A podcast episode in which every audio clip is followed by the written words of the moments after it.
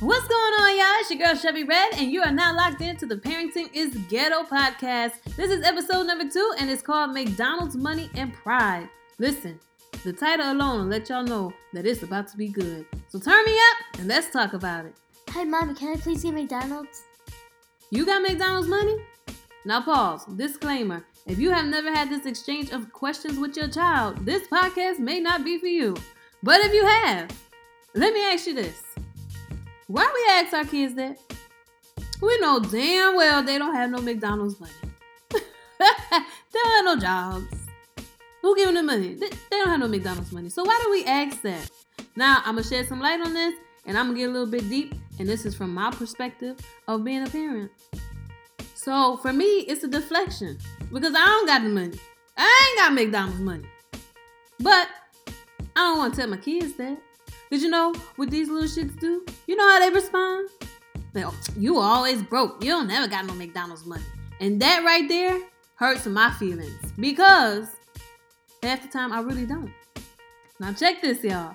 I got three kids. Two girls, one boy. My son would never tell me I'm broke or be like, oh, you don't ever have it. Never. My youngest, she's understanding. She'll repeat that she wants it a couple times, but then she'll be like, it's okay. We can come back tomorrow. Like, you know, like like tomorrow gonna make a difference in in the bank account. But then my middle child, y'all, when they say the middle child give you the most problems, the listen, my middle child, I'll be ready to throw bowls. Ludacris dropping bowls on her. Okay, I'll be I'll be ready to go jail. But she is the one that doesn't have a filter and will say how she feels and will say, you know, you don't ever have McDonald's money. Now, when I get over that 30 second moment, you know, when you just replay in your head what you about to do to this child, you just about to turn around, reach back in that seat, and just throw him out the window. After I get over that, I just, you know, take a second and I'm in my head like, you know what, you're right though. I am broke. I don't got it. And my feelings be hurt, my pride be hurt. And on the other hand, I'm like, yeah, I'm broke, cause your funky ass. But I can't say that. I'll never say that. I be feeling it. Like I said, if y'all not ready for these raw emotions, just head on over to my Instagram. But like I said, at the end of the day, for me, the whole do you have McDonald's money is just a deflection because I don't have it. And so I put it off on my kids. And then I, I get home and I go in my room. Y'all know I like locking myself in my room. Get out, I need my few minutes. And I just think, like, man, is that okay that I do that? That I, I deflected on my kids? It's not their fault. These children asked to be here.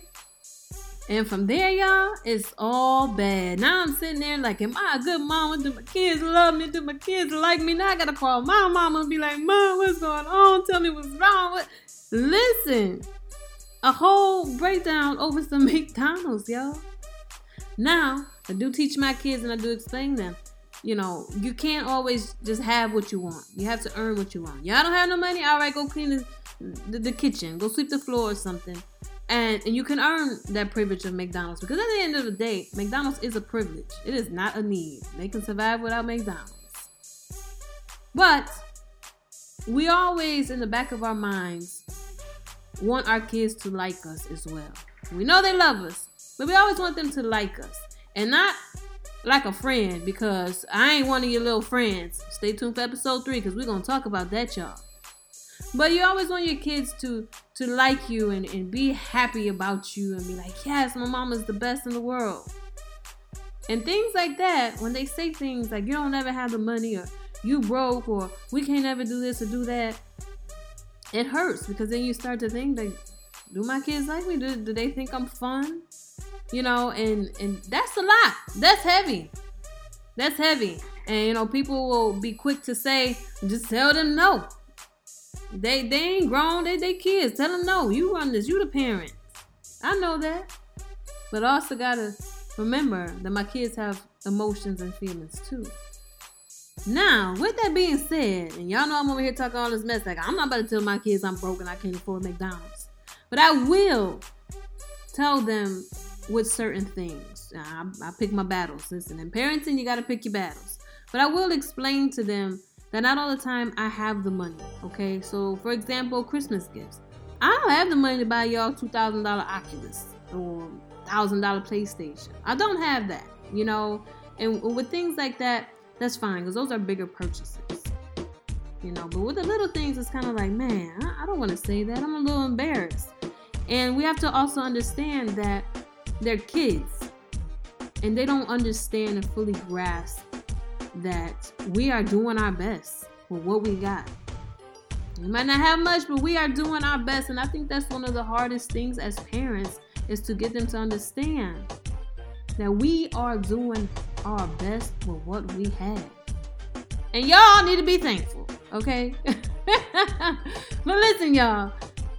Again, you are doing a great job. Let me say this mom, dad, uncle, grandmas, anybody who is taking care of kids, raising kids, teachers, our educators, y'all are doing a great job and we appreciate you.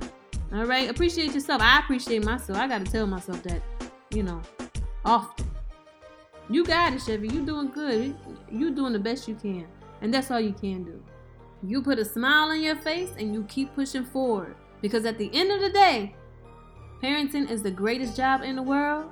But it's ghetto. It's your girl Chevy Red. Jesus loves you. Chevy loves you. I'm out, y'all. Just go to my Instagram. There's a lot more content over there.